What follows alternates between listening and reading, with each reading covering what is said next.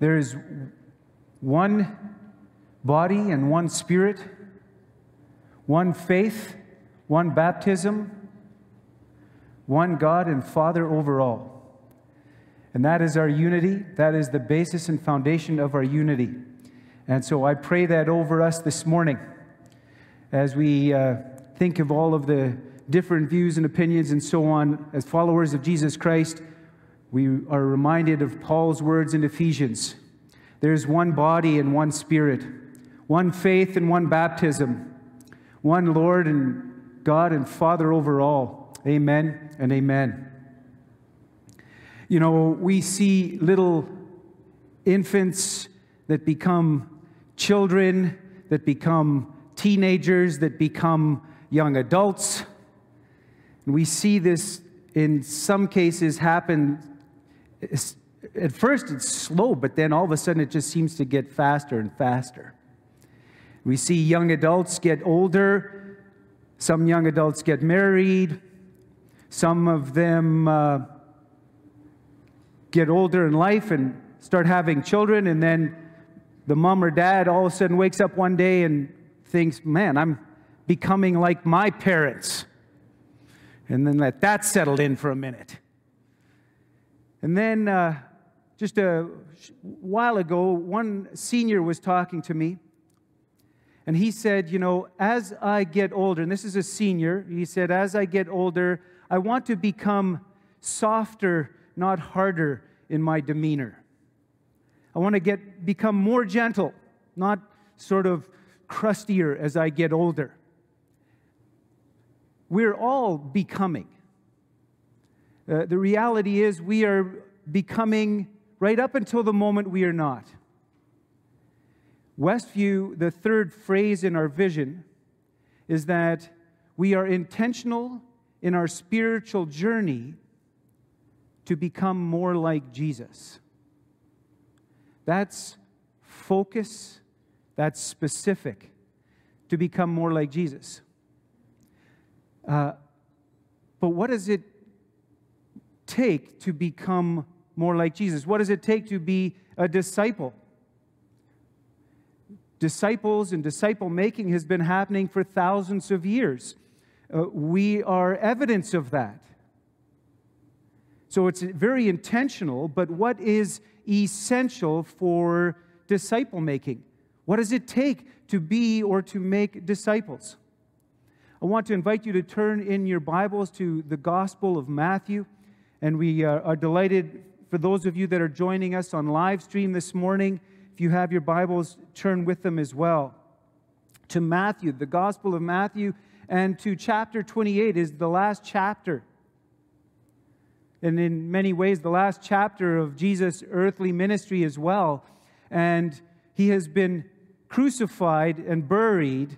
And we are at the point now where some of the women who had been part of Jesus' discipleship group, yes, some of the women were going to the tomb, heartbroken to be close to, to see, to be near Jesus. And they arrive there, and what they discover is that the tomb is empty, but there's an angel there. And an angel tells the women to go and tell the disciples about this. And as the women are on their way to tell the disciples about this, Jesus comes across their path. They meet Jesus, and he tells the women to go to tell the disciples to meet in Galilee. Tell the disciples to go and meet in Galilee, and I will meet you there, Jesus says. And so that's where we find in Matthew 28, verse 16. Now the eleven disciples went to Galilee, to the mountain to which Jesus had directed them. When they saw him, they worshiped him, but some doubted. Well, some doubted. You know, being a disciple is not a straight line. Being a disciple is a process. And it says that they met him there and they worshiped, but then some doubted. That word doubted in, in, in the Greek, it means to waver, to hesitate. it actually conveys this idea of having two thoughts. Were they doubting because of this miraculous occurrence that Jesus, who was buried and was their friend for the last three years, they saw him and he was buried, and now he's alive and he's with them and he's talking to them, and they recognize him and they worship him, but they're still doubting. And so it's more than just they recognize him and they worship him, but now they're beginning to realize the significance of all of this, the weight of all of this, and they're beginning to sense the big changes that are to come. That there's some responsibility that they have. And what is, going to, what is Jesus going to do next? Because these disciples were ordinary people. They were going about their lives till Jesus came into their life. They were fishermen and other sorts of things like that. And they had jobs and they had responsibilities. And some were still working for their dad and they were trying to make a living. And it was now going to be a bit scary and it was unnerving and there was going to be change. And they call it doubt.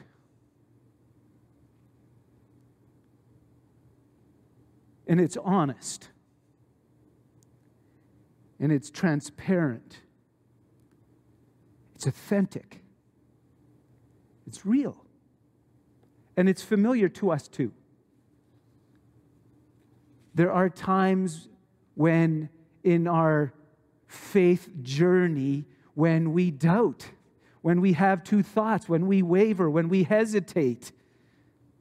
It can be something small or something grand.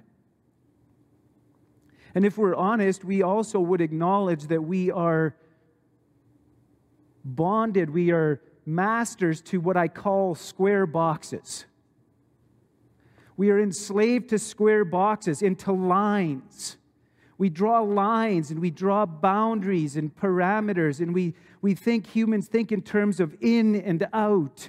We like things to be certain and predictable. And we also seem to be really bonded to volume. And by volume, I don't mean noise, but I mean by volume as in bigger's better.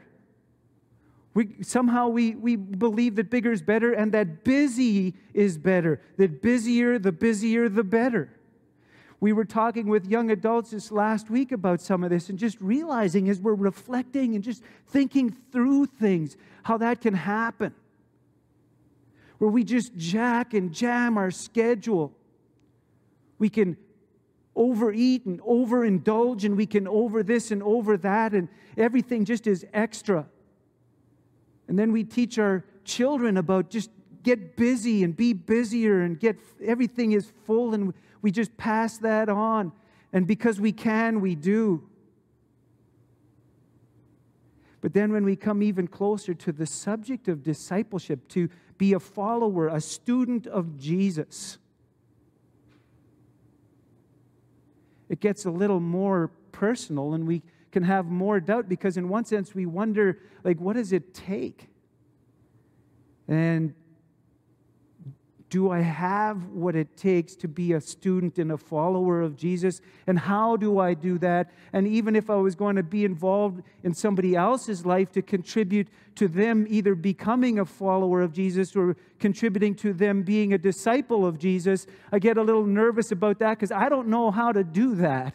I don't know if I have the skills. I don't know if I'm equipped to do that. And besides, I'm busy. I have a lot of things on my plate. So we say it's kind of inconvenient. Well, maybe we don't say it, but we feel it because our schedule is so full. And then there's comfort, and I'm not comfortable with that. And so we discover this whole concept of convenience and comfort, and they seem to be pillars in our lives.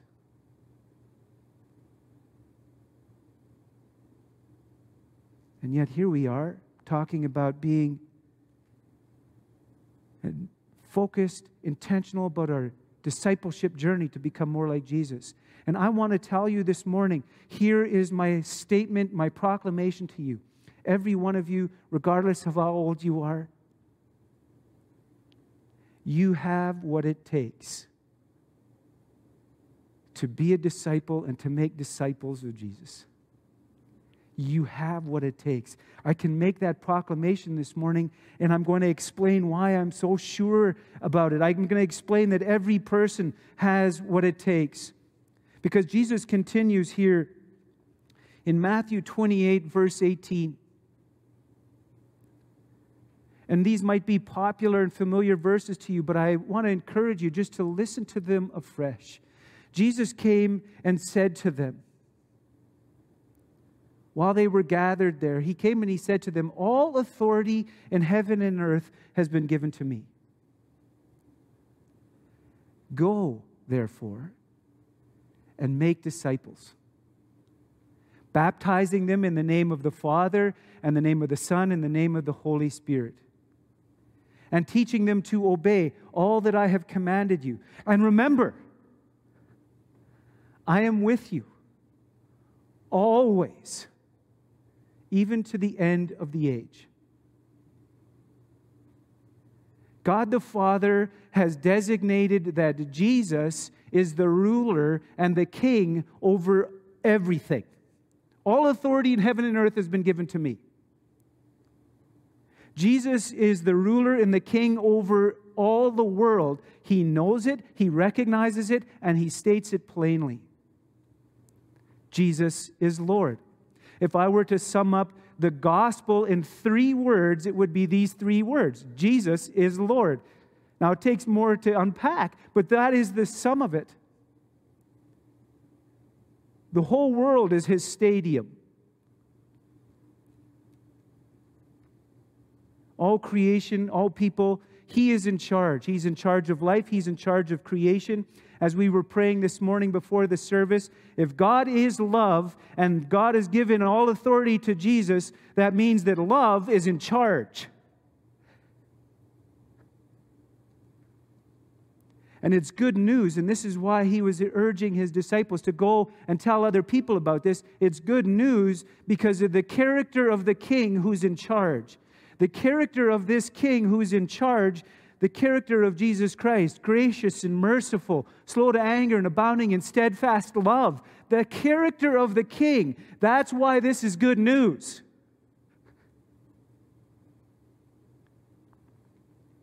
But do you notice the order?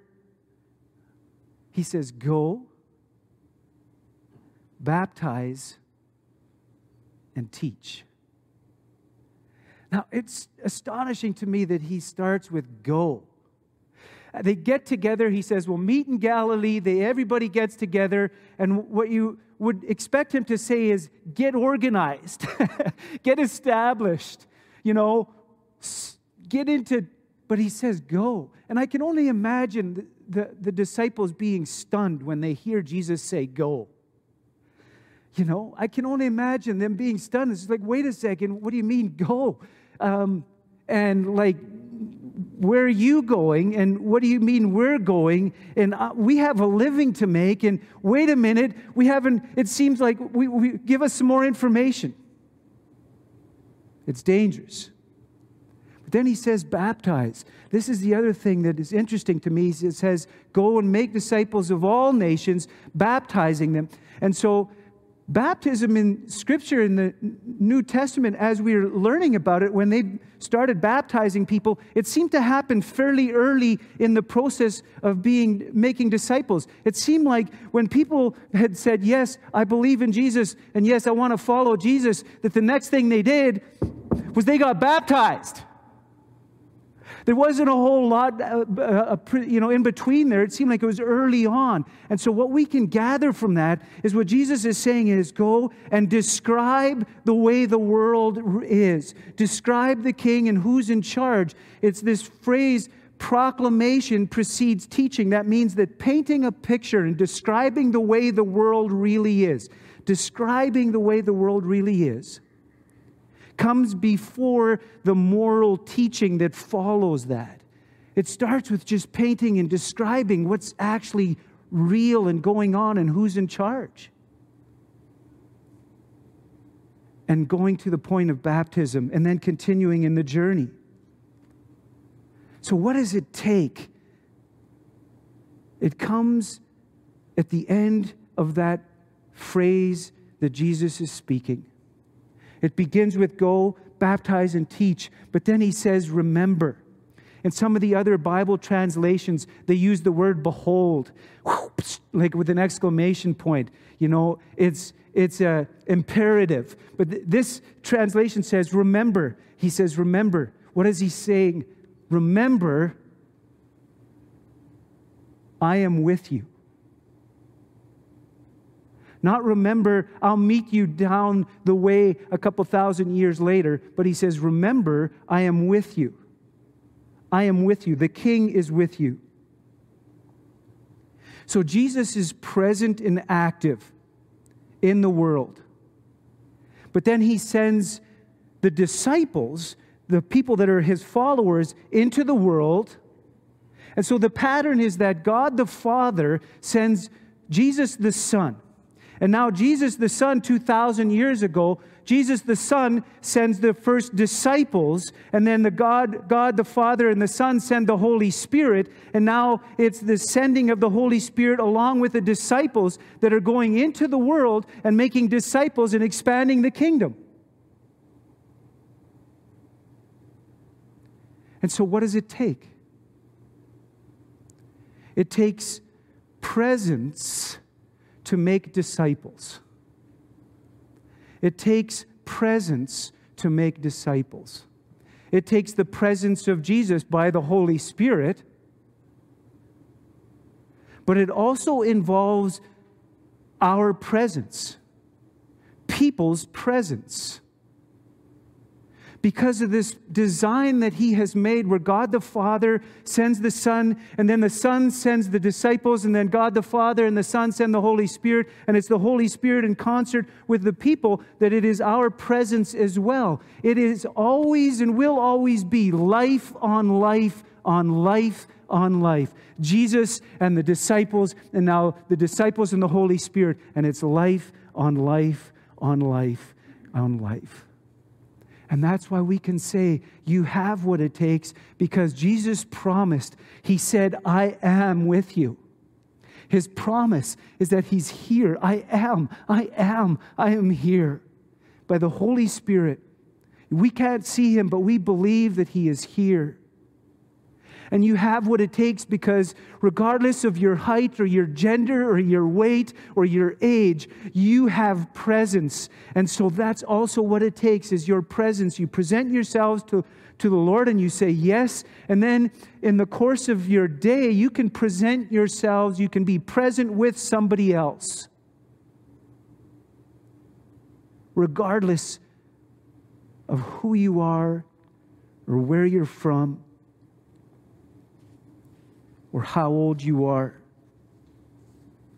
You have what it takes. And I was wondering about music this week. If this whole idea of being a disciple means to follow, to, to be a student of. And in many ways, what Jesus was doing in those first few years of ministry with the disciples is, if I could use a metaphor, he was teaching them music. He was teaching them music, but he was telling them that there is an author of this beautiful, grand music, and there's a particular melody to it. And he was teaching them about music. And he said, I want to teach you about music, and then I want you to also play music. I want you to play that music. And when you're involved and you're playing, and now you know, but when you play, you're getting to learn the artist more because you could sit there and understand, but when you begin to be involved in the music and you play the music, now you're learning the music and you're hearing the melody and you're learning more about the artist, the author of the music.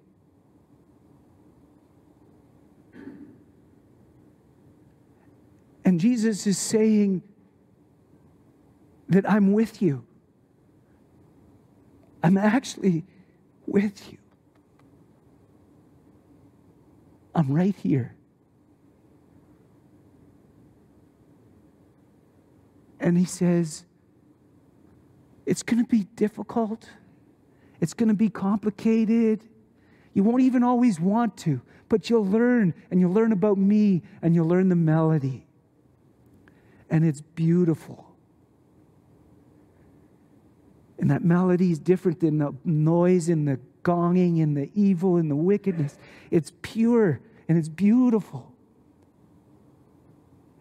And just go and tell somebody else about the music and the artist. You could start, but just playing the music. Just be with somebody and play the music. And they'll wonder about what's that tune? What's going on? And you can just describe how you learned about Jesus and that He's there with you.